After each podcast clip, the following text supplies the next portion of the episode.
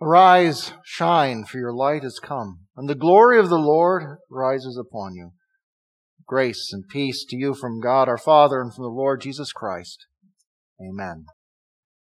Word of God for a special consideration this morning is our second lesson, 2 Corinthians 4, verses 3 to 6, as printed in your bulletins and already read.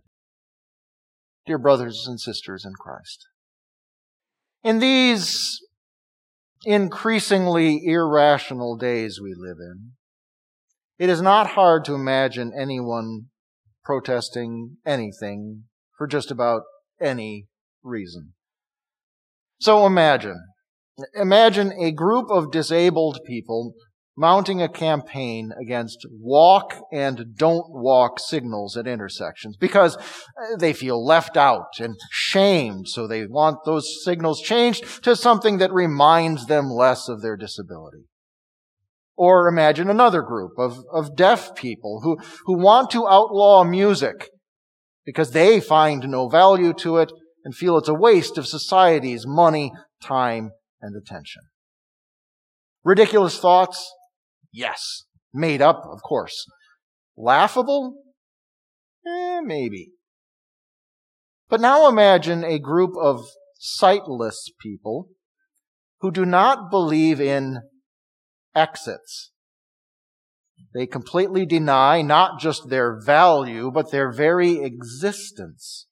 Because, well, they can't see them. And then imagine that the building that this group of unbelieving, sightless people is in catches on fire. Now, someone would be able to lead or guide them to safety or tell them how to get out if only they believed in exits. But since they don't, the way out to safety remains hidden to them. Okay, yes, that is a very unrealistic situation, even silly. But still, it's also sad. If that were a real situation, their refusal to accept something that they couldn't see would mean that they would perish needlessly in that fire. And that is not unlike what Paul is describing with unbelievers here in 2 Corinthians 4 when he says that the gospel is veiled among those who are perishing. Those who do not believe are blind to the saving light of the gospel. It remains hidden to them. And they perish. They head blindly and needlessly into the fires of hell because they deny the only exit that there is the good news of salvation in Jesus Christ. Do you care? I mean, really, do you care? It is one thing to agree intellectually, in principle. Yes, it's terrible that people are going to hell. It's not good. It would be nice if they became Christians. Yes, yes, that's a very nice thought. But it is something else entirely to care. Think about it. Spiritual blindness is deadly. It is eternally fatal. Unbelievers every last man, woman, and child who does not believe in Christ for salvation is damned to eternity in hell. And we are not just talking about the unsaved millions in our mission fields over there somewhere. We are also talking about people in your life, here and now. There will be no exceptions to God's judgment made for that, that friend who's really sincere in his false faith, or for that godless neighbor who outwardly actually lives a better life than you do, or for that child, parent, or sibling who used to believe, but who has allowed the God of this age to blind him or her to the light of the gospel. They are all perishing already now. They are already heading down. Do you care? Well, regardless of what you or I or, or, or anyone else might think or do, what's most important is that God cares deeply. And He cared enough to do something, to do the biggest thing ever. He looked down from heaven and saw what sin and unbelief did to all people. And he decided that things did not have to end in death and hell. He declared that he loved each and every unbeliever and that he wanted not a single person to perish. He wants all people, all sinners to be saved. And you know that. We wouldn't be here otherwise. Because we all used to be blind unbelievers. We were all just like the unsaved are now, lost in our sins and unable to live up to the demands of God's law. Because God requires us and all people to be perfect, just as He is perfect. And there is nothing that we can do about our imperfection. We could never make up for our sins because they are too many and too great, and because everything that we do is tainted again with sin. We could never even stop sinning because it's in our nature. We can't stop it. And so, what we were was headed for hell. And if that is the death sentence that we once lived under, and it is, and if we cannot praise God enough for bringing us out from under it, how do we feel about the sentence of death and damnation that the unbelievers all around us are living under? Do we care enough to do anything? Well, how did Jesus feel about it? And what did he do? Well, you know. Thank God. Jesus looked on us and loved us. Jesus gave up his throne in heaven and condescended to become like one of us. An embryo, then an infant, then a child, then a man. He lived a life of perfection in our behalf and for our sake. He suffered the pains of hell and died the death we deserved. And on the cross, he said, that's it. That's all. It is finished. He did it all for us so that we not only would not have to perish, but also so that we would live live eternally, and live blissfully with Him in heaven. It's a gift. We did not earn it. We did not even ask for it. Grace moved Him to give us what we could never deserve. He loved us, so He saved us. Jesus did that for you and me. He also did that for all those people that you are thinking of now who do not yet believe in Jesus and His love.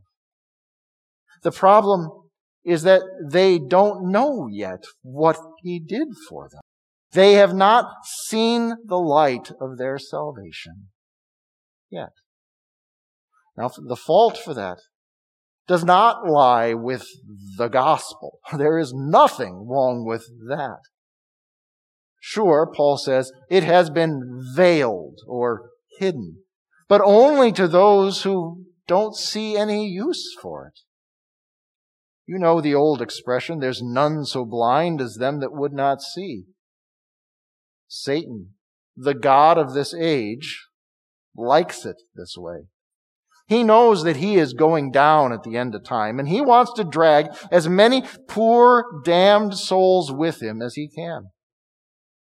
And so he uses the things of this world, like wealth and pride and pleasure, to keep unbelieving minds unbelieving, and to keep sin darkened hearts in the shadows of guilt and unbelief. What is really and truly tragic is how readily and easily men, women, and children cooperate with the devil and join him on that path to hell. But there is a light. There is a light that shines in the darkness, and it is Jesus Christ, our Lord. The transfiguration should remind us of that. That meek, mortal, loving man who allowed himself to be mocked, beaten, bruised, and crucified for our sake, also allowed his glory, allowed his glory to shine in unrestricted splendor for those few moments on that mountaintop, as bright as a flash of lightning. He did this for the sake of his disciples and for our sake as well. So that we would see and remember that he is the Son of God. So that we would see and remember that he went to the cross willingly, not because he was powerless to do anything about it. And he did this so that we would see and remember that the glory he laid aside to save us, he would take up again and share with us when it all was over. And that glory, that light fills our hearts. It gives us the knowledge of our Savior and of our salvation. It gives us comfort that our Lord is with us in all things and at all times. It gives us confidence that we belong to the Almighty God Himself and that nothing and nobody can separate us from His love. And that light takes away any chance that we would use the gospel to promote ourselves. It's all about Jesus. You know, from little on up, we are told that we shouldn't look at really, really bright lights or we might go blind. Isn't it interesting, almost ironic, that God uses a bright, shining light to cure spiritual blindness and give sight to those who could not see? And that light of love of knowledge and of glory that, that keeps on shining and illuminating our hearts and lives also gives us something to do. On account of Jesus, because of Christ, for His sake, we take a shine to our neighbor. Consider these many stories. The old man who ran the bookstore liked the way the teenager he just hired treated the customers. He took a shine to him right away. That cute girl in Austin's class at college seems to have all the same interests he does. He's really taking a shine to her. Joan was worried that she would feel out of place and alone in the retirement home. Her daughter reassured her, Don't worry, Mom. They'll take a shine to you as soon as they meet you. Jack saw that Mrs. Jones next door still didn't have her lights back on after the power went out. She'd be in trouble there in the dark. So he went over and gave her his extra flashlight. He took a shine to his neighbor. Did you notice the progression and shift in those little stories? First comes interest, then caring, affection, maybe even love. But in the last little story, we saw something different. Jack cared about his neighbor, and so when he saw her in trouble, he took a shine to her. He shared his light with her. And that's what we can do to take a shine to our neighbors. Share the light of the gospel that shines in our hearts with, with anyone and everyone who, who doesn't have it yet. We call it witnessing. It's telling unbelievers, first of all, that they are indeed perishing in the dark, that they're lost in their sin, and that there's nothing they themselves can do to change that. but it is also, and wonderfully, telling believers who have been convicted of their sins that God loves them and that He forgives them for Jesus' sake. Now, that would seem to be pretty simple to talk about if you really believe the message of sin and grace. These are not, after all, unfamiliar topics to us. But still we hesitate. We run away. We make excuses and generally we wait to witness. Why do so many Christians have trouble taking a shine to their neighbors like this? One of the reasons is that we often let the light of the gospel grow a little dim in us. We don't let it shine directly on our hearts and lives the way we should. So ask yourself, if an unbeliever were to ask you how being a Christian has changed you, or what difference your faith makes in your life, would you be ready to answer? What would you say? Have you thought about it lately? Now, maybe you don't have a conversion story that you can remember. Praise God, you've been a Christian since you were a baby. But you can still talk about how different your life would be if God were not there for you. If you were still carrying around the guilt of your sin. If you were afraid of death. If you hadn't had the confidence that your dearly departed loved one would be with you in heaven. Those are all appropriate ways to witness because they all give you a chance to tell someone about Jesus. Remember, the people that you're sharing him with are, are people you care about. And people, and, and you have something that, that they desperately need. A light to end the darkness. And when you are talking about what a difference Christ has made in your life, you are doing the same thing that the apostle Paul said that he was doing in our text. Preaching Jesus Christ as Lord. Really. It's all about Jesus. He is the light. He is our salvation. His is the face that shows us God's glory.